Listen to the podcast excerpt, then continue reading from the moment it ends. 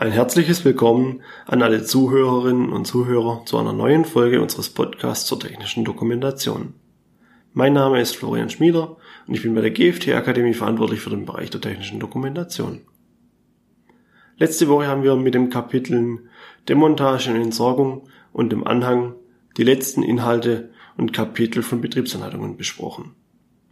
Das heutige Thema hatte ich in einem der ersten Podcasts der Reihe angekündigt und hätte es beinahe vergessen. Es soll heute um die allgemeinen Gestaltungshinweise für Betriebsanleitungen gehen und was generell dabei zu beachten ist. Euer Wunschthema kommt daher erst nächste Woche. Wie auch in den letzten Folgen gilt, wenn Sie die vergangenen Podcasts nicht gehört haben, empfehle ich dies nachzuholen. Ich verweise immer wieder auf Begriffe, die in verschiedenen Podcasts erklärt wurden, die ich aber nicht erneut erklären werde, da ansonsten die Podcasts noch umfangreicher und länger werden würden. Die generellen Gestaltungshinweise sind für Betriebsanleitungen wichtig und ermöglichen eine gute Lesbarkeit. Im Fachjargon unterscheidet man dabei übrigens zwischen Lesbarkeit und Leserlichkeit. Der Unterschied zwischen Lesbarkeit und Leserlichkeit ist, dass die Lesbarkeit das Maß für das Verständnis der Anleitung ist also wie schnell der Leser den Text versteht. Wohingegen die Leserlichkeit als Maß für die Schnelligkeit steht, wie schnell ein Text erfasst werden kann. Also wie schnell der Leser sieht, dass hier Text steht. Wie sich dies in einer Anleitung darstellen lässt, können Sie in unseren Musteranleitungen sehen. Sie können diese über unser Downloadportal auf www.gft-akademie www.leserlichkeit.de herunterladen. Bleiben wir direkt bei dem Thema Leserlichkeit. Für die Leserlichkeit von Betriebsanleitungen gibt es drei Kriterien, die beim Erstellen der Betriebsanleitung beachtet werden müssen. Das erste Kriterium ist die Schriftgröße. Zu oft habe ich bereits Betriebsleitungen in den Händen gehalten, die in einer winzigen Schriftgröße verfasst wurden. Meist wird seitens der Hersteller dabei argumentiert, dass die Anleitung in x Sprachen zu drucken sei und man den Platz durch kleine Schrift optimal nutzen könnte. Sonst müsste man ja mehrere Ordner oder Anleitungen zur Verfügung stellen. Für eine Anleitung, die sowieso keiner liest. Dieses Argument entkräftigt sich gleich selbst aus meiner Sicht. Denn es ist ja klar, wenn die Anleitung so klein geschrieben ist, ist es sehr anstrengend, diese zu lesen. Das tut sich freiwillig keiner an. Dann liest sie definitiv niemand. Bei der Auswahl der Schriftgröße gilt es, ihr ahnt es bestimmt bereits, die Zielgruppe zu berücksichtigen. Wird ein Produkt von vielen älteren Menschen genutzt, macht es Sinn, die Anleitung in einer für diese Zielgruppe gut zu lesenden Schriftgröße zu erstellen. Also lieber eine größere Schriftgröße wählen, damit die Betriebsleitung besser lesbar ist. Als Empfehlung kann man sagen, dass alles ab 10 oder 11 Punkten auf DIN A4 gut lesbar ist. Die DIN EN 82079 nennt hierfür keine feste Größe, sondern liefert eine Tabelle mit verschiedenen Kriterien dazu. Dies ist auch so richtig, denn eine pauschale Größe festzulegen ist nicht sinnvoll. Je nachdem, wie die Anleitung zur Verfügung gestellt und gelesen werden muss, gelten andere Kriterien. So sollten Anleitungen, die mit einem Meter Abstand gelesen werden, eine Schriftgröße von mindestens 14 Punkten haben.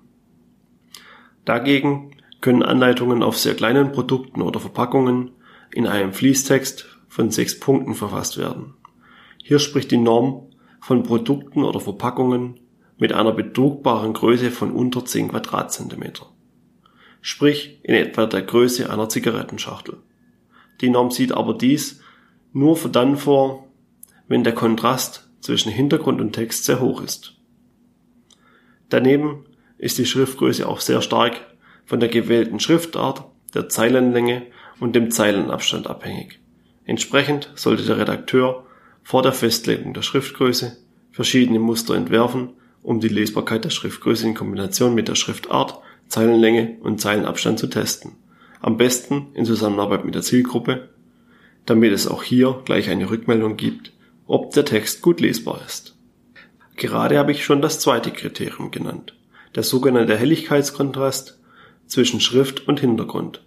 Der Helligkeitskontrast sollte für Anleitungen immer so hoch wie möglich sein, Dies gewährleistet einen gut lesbaren Text. Die beste Leserlichkeit entsteht bei 100% schwarzer Schrift auf 100% weißem Hintergrund. Akzeptabel ist alles bis zu einem Kontrastwert von 70%. Alles darunter ist schlecht lesbar. Das dritte Kriterium für die Leserlichkeit ist das Layout, also die Gestaltung der Seiten. Ein guter Redakteur füllt die Seiten nicht erbarmungslos mit Text. Er nutzt Weißraum und leere Flächen, um Abschnitte, Absätze und die Gestaltung der Seiten aufzulockern und besser lesbar zu machen. In der Fachliteratur gibt es dazu die Empfehlung, dass etwa 25 Prozent einer Seite als Weißraum oder leere Flächen genutzt wird. Dies hat zudem den Effekt, dass der Text nach weniger aussieht und der Leser diesen lieber liest. Hier ein Beispiel, um das Ganze zu verdeutlichen. Ich lege Ihnen zwei Ausdrucke vor. Einer davon besteht aus einem komplett gefüllten A4-Seite mit Text. Der andere Ausdruck umfasst zwei Seiten, nutzt jedoch entsprechenden Leerraum zur Auflockerung. Beides ist dieselbe Menge Text. Welchen würden Sie lieber lesen? Kommen wir nun von der Leserlichkeit zur Lesbarkeit. Als Erinnerung, jetzt geht es nicht mehr um die Zeit, wie schnell ein Leser den Text erkennt, sondern wie schnell er ihn inhaltlich versteht. Auch hier gibt es eine Vielzahl von Möglichkeiten, die ich im Folgenden nun darstellen werde. Da wir bereits beim Text selbst sind, bleiben wir auch gleich dabei. Aber wie zeichnen sich gut lesbare, leicht verständliche Texte aus? Was sich sehr einfach anhört, ist in der Praxis durchaus schwer umzusetzen.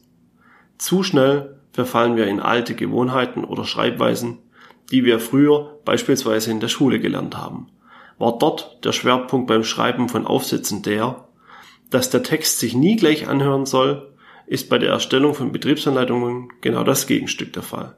Auch unsere Sprache und Ausdrucksweise selbst schlägt sich darin nieder. An meiner eigenen Ausdrucksweise erahnen Sie vielleicht, dass ich aus dem Schwarzwald nahe der badisch-schwäbischen Grenze komme.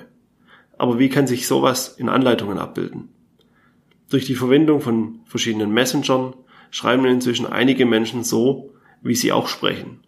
Das Ergebnis sind Texte, die selbst Personen nicht lesen können, die des Dialektes mächtig sind. Ich habe bereits Anleitungen gesehen, da konnte man aufgrund Umgangssprache, dem Dialekt, der Schreibweise und der Formulierungen feststellen, dass die Anleitung aus bestimmten Regionen Deutschlands kommt. Nur hat dies in einer Anleitung nichts zu suchen. Fangen wir direkt mit dem Satzbau von Texten an. Der Satzbau in Anleitungen sollte einfach, präzise und kurz sein. Ein Satz sollte nicht über einen ganzen Absatz gehen, sondern sich in Subjekt, Prädikat und Objekt gliedern. Ein Beispiel. Sollte der Knopf blinken, sollte dieser betätigt werden. Der Satz ist zwar kurz, aber sehr unpräzise. Wann ist sollte? Und muss ich ihn nun drücken oder nicht? Das Beispiel in gut. Drücken Sie den blinkenden Knopf. Ein kurzer, präziser und einfacher Satz. Dass die Sätze grammatikalisch korrekt und fehlerfrei sein sollen, ist ebenfalls wichtig und nicht zu vergessen. Die DIN EN 82079 hat außerdem hierzu das Thema Kreuz- und Querverweise aufgenommen. Etwas, was ich persönlich sehr begrüße. Die Norm fordert, dass Kreuz- und Querverweise vermieden werden, damit der Leser nicht in der Anleitung hin und her springen muss. Oder finden Sie es gut, wenn Sie eine Anleitung lesen und von Kapitel 5 über Kapitel 2 nach Kapitel 8 und dann zurück zur Abbildungsseite blättern müssen? um die gewünschte Information zu finden. Diese Forderung erspart dem Leser unnötiges Blättern und auch die Zeit, bis er die Informationen findet, die er sucht. Auch diese Zeit ist ein wichtiger Faktor für die Anleitung.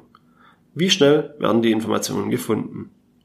Eine gute Anleitung minimiert diesen Faktor soweit es geht, auch wenn dies bedeutet, ein Bild oder einen Text doppelt darzustellen. Niemand, außer vermutlich ich selbst, liest eine Anleitung zum Spaß sondern um seine Fragen zu beantworten oder seine Probleme zu lösen. Ein wichtiger Teil der Sätze ist die Wahl der Wörter. Generell sind gute, verständliche Texte von einer einfachen Wortwahl geprägt. Wörter, die der Leser ohne nachzudenken zuordnen kann und deren Bedeutung erkennt. Auch hier kommt unser Lieblingswort, die Zielgruppe, zum Zug. Der Redakteur sollte nur Wörter nutzen, die die Zielgruppe kennt. Sollte dies nicht möglich sein, müssen die Wörter über ein Stichwort oder Abkürzungsverzeichnis erklärt werden. Das Gelbe gilt für Abkürzungen. Auch wichtig ist, dass Begriffe oder Produktmerkmale immer gleich bezeichnet werden, wenn es sich um dieselben Teile handelt. Einige von Ihnen wird der Begriff Terminologie in diesem Zusammenhang etwas sagen. Die GFT Prisma hat in ihrem Verlag eine Broschüre zu dem Thema, das am Beispiel der Kinderrassel schön darlegt, wie wichtig dieses Thema ist.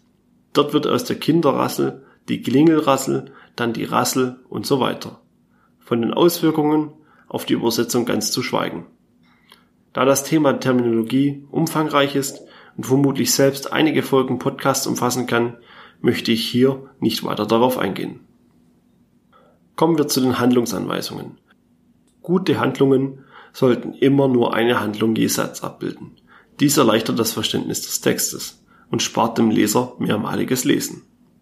Es gibt nichts Schlimmeres, als wenn mehrere Schritte in einer einzelnen Handlung abgebildet werden, die nacheinander durchgeführt werden müssen.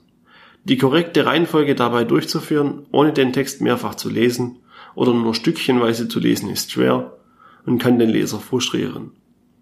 Vor allem, wenn es schwere Handlungen oder Handlungen inklusive Warnhinweisen sind. Ein wichtiger Punkt für die Texte in Anleitungen und ein noch wichtigerer Punkt für Handlungen ist die Formulierung im Aktiv oder Passiv. Generell sollten Texte in Betriebsanleitungen immer im Aktiv geschrieben werden. Diese sprechen den Leser aktiv an und die von ihm zu tätigenden Handlungen sind klar beschrieben. Prinzipiell unterscheidet man hierbei zwischen mehreren Formen. Für die Erstellung von Betriebsanleitungen nutzt man entweder die Höflichkeitsform oder die einfache Aktivform. Ein Beispiel für die Höflichkeitsform wäre, drücken Sie die gelbe Taste. Derselbe Satz in der einfachen Form lautet, die gelbe Taste drücken. Im Gegenzug zur Aktivformulierung sollten Passivkonstruktionen und das Konjunktiv vermieden werden. Ein Beispiel für den Passivsatz wäre, der gelbe Taster wird gedrückt.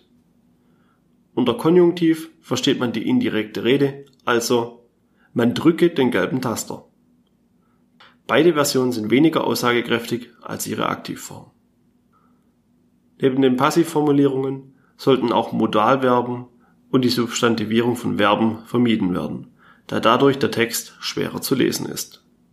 Die Modalverben sind Wörter wie könnte, sollte, wollte, müsste, müssen, mögen oder dürfen und verwaschen die Aussage von Sätzen. Ein Beispiel. Die Wartung sollte regelmäßig durchgeführt werden. Sagt nicht sehr viel aus. Wann ist regelmäßig und muss ich diese durchführen oder nicht? Manchmal muss man jedoch die Modalverben verwenden, dann sollten sie jedoch auch entsprechend aussagekräftig eingesetzt werden. Der Satz vor der Wartung müssen Sie den Stecker ziehen hat einen befehlenden und stark aussagekräftigen Charakter. Zwei weitere wichtige Punkte für die Formulierung von Texten sind der Stil und das Gewinnen der Aufmerksamkeit des Lesers. Der Stil für die Texte sollte für die gleiche Art von Information immer derselbe sein. Wenn Handlungsanweisungen in der aktiven Höflichkeitsform zur Erinnerung drücken Sie und so weiter geschrieben werden, dann müssen alle in dieser Form geschrieben werden. Dieser einheitliche Stil erhöht die Lesbarkeit und auch der Leser weiß dann, wann er etwas aktiv zu tun hat und wann nicht. Die Aufmerksamkeit des Lesers zu gewinnen und zu halten ist an dieser Stelle leichter gesagt als getan. Wie bereits vorhin erwähnt, liest ein Nutzer die Anleitung, um Informationen für ein Problem oder den Umgang mit dem Produkt zu erhalten. Er liest die Anleitung nicht aus Spaß. Also sollte die Anleitung ihm genau dies geben. Unnötige Texte wie Danksagungen, dass er das Produkt gekauft hat, Glückwünsche oder Werbung in der Anleitung interessieren niemanden. Sie blähen dagegen das Dokument auf und erhöhen die Übersetzungskosten. Auch sollten Anleitungen sachlich und politisch korrekt sein. Eine Anleitung, die sich über den Nutzer lustig macht oder ähnliches, ist ebenso wenig zielführend. Dies gilt gerade im Zusammenhang mit Sicherheits- und Warnhinweisen. Ich habe bereits einige Warnhinweise gesehen, die völlig überzogen waren und so gar keine Reaktion beim Leser auslösen, außer vielleicht ein Lachen. Definitiv der falsche Weg für Warnhinweise. Hinzu kommen bei einigen Betriebsanleitungen seitenweise rechtliche Vertragstexte, Haftungsausschlüsse und ähnliches, Texte, die in einer Anleitung nichts zu suchen haben und auch keine rechtliche Bedeutung enthalten, da die Anleitung keinen rechtlichen Charakter hat. Kommen wir nun von unseren Buchstaben und Sätzen zu den restlichen Inhalten die in Anleitungen verwendet werden. Sollte ein Redakteur während des Schreibens feststellen, dass er einen zahlenlastigen Text schreibt, sollte er überlegen, diesen als Tabelle zu gliedern. So wird der Text und die Zahlen übersichtlicher und einfacher zu überblicken. Auch hier gilt, sollten die Informationen der Tabelle mehrmals nötig werden, empfiehlt sich, diese zu wiederholen, um Querverweise zu vermeiden. Wie im letzten Podcast beschrieben, gehört auch zu einer Tabelle eine Tabellenbezeichnung und wenn es viele Tabellen sind, ein Tabellenzähler für das Tabellenverzeichnis. Nachdem wir nun jede Menge Informationen zum Text haben, wechseln wir zu den Bildern. Generell sollten Bilder informativ sein und genau das zeigen, um was es im Text geht. Der Redakteur muss dabei überlegen, was gezeigt werden soll und was nicht gezeigt werden soll und wohin die Aufmerksamkeit des Lesers gehen soll. Bilder sollten weitgehend selbsterklärend sein und nur durch Texte ergänzt werden. Auch hier gehören eine aussagekräftige Bildunterschrift und ein Abbildungszähler für das entsprechende Verzeichnis hinzu. Auch dürfen Bilder bei Bedarf wiederholt werden, um Querverweise zu vermeiden. Die Art der Bilder muss der Redakteur ebenfalls der Situation entsprechend abwägen. CAD-Zeichnungen und ähnliche Bilderarten eignen sich gut für die Darstellung von komplexen Maschinen und deren Innenleben. Vereinfachte Bilder, die nur das Nötigste zeigen, sind ideal für Handlungsanweisungen. Für die Bildbearbeitung gibt es aus der Fachliteratur goldene Regeln, die auch für die technische Dokumentation Bedeutung haben. So sollen Bilder maximal zwischen fünf und sieben Positionen je Bild darstellen, damit diese noch übersichtlich sind. Oder möchten Sie eine Handlung über 10 Schritte mit einem Bild mit 40 Positionsnummern durchführen? Die nächste goldene Regel ist, dass auf den Bildern alles ausgeblendet oder nicht dargestellt werden soll, was nicht dem Verständnis dient. Es kann den Leser ablenken und ist somit nicht zielführend. Positionsnummern sollten so dicht wie möglich an den entsprechenden Elementen in den Abbildungen positioniert werden. Dazugehörige Linien sollen andere Linien dabei nicht kreuzen und sich vom Bild selbst abheben. Schwarze Linien auf einer Schwarz-Weiß-Zeichnung sind nicht sehr hilfreich. Hilfs- oder Mittellinien sollten nicht in Abbildungen vorkommen und nach der Bildbearbeitung ausgeblendet werden.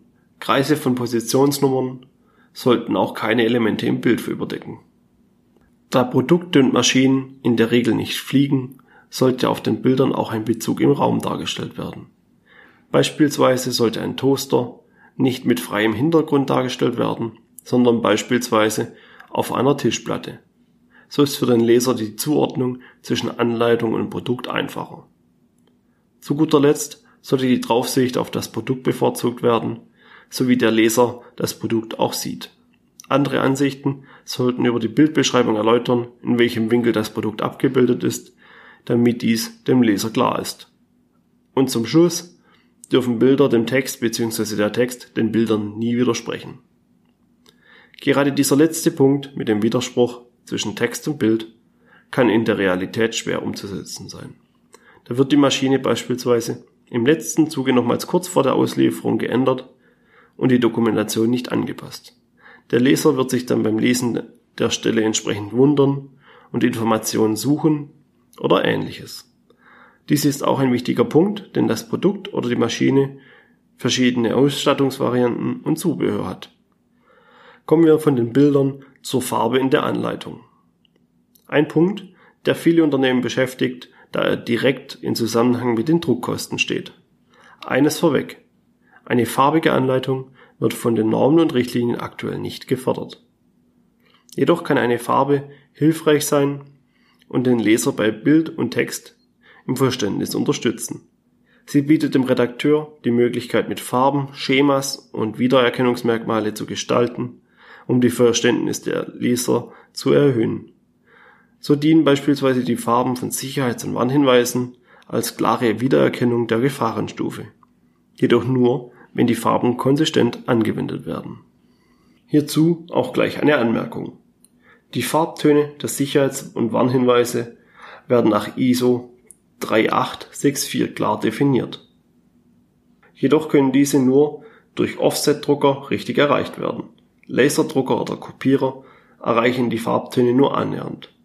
Zudem sollte beachtet und getestet werden, wie die Farben bei einer Schwarz-Weiß-Kopie herauskommen. In der Regel werden diese in verschiedenen Grautönen dargestellt. Jedoch müssen die Sicherheits- und Warnhinweise unterscheidbar bleiben und dies ist mit beispielsweise drei gleichen oder ähnlichen Farbtönen nicht gewährleistet. Auch der prozentuale Anteil der Bevölkerung mit beeinträchtigter Farbwahrnehmung muss in diesem Zuge berücksichtigt werden. Hierzu gehören beispielsweise Personen mit Rot-Grün-Schwäche. Daher darf die Farbe nie der einzige Unterscheidungsgrund für Sicherheits- und Warnhinweise sein. Am besten eignet sich hier eine Kombination aus Farbe, Form und Wörtern. Kommen wir nun zum Schluss noch auf die Symbole.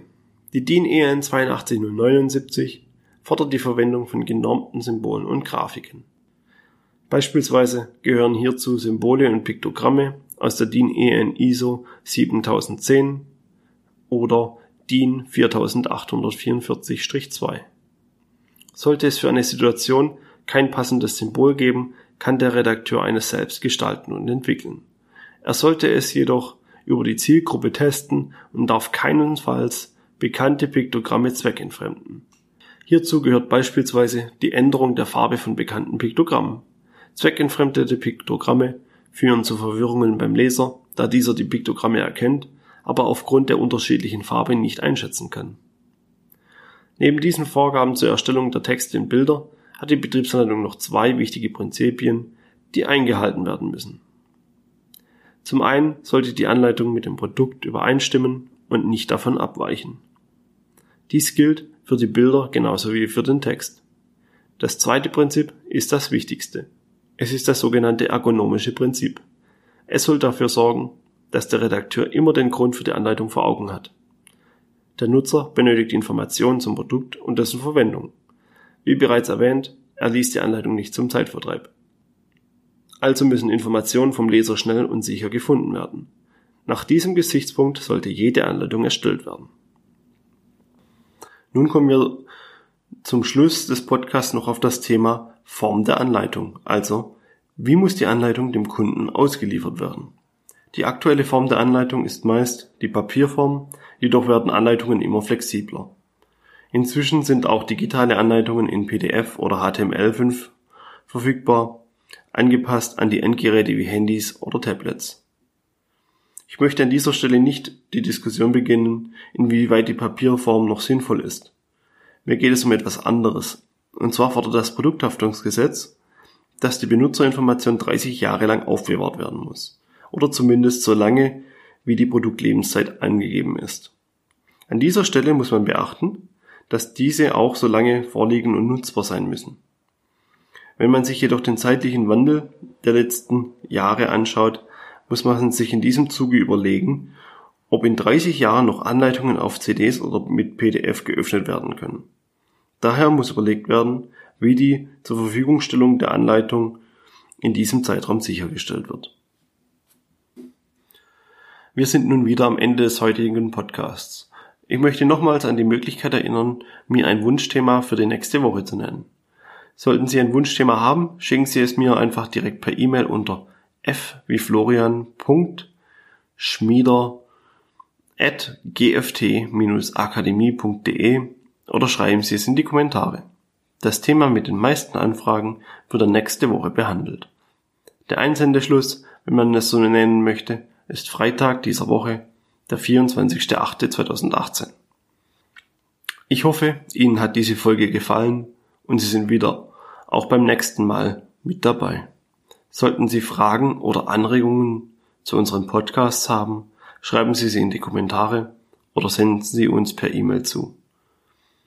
Die E-Mail-Adresse ist info at gft-akademie.de. Wir freuen uns auf jede Rückmeldung. Herzlichen Dank fürs Zuhören. Bis zur nächsten Woche.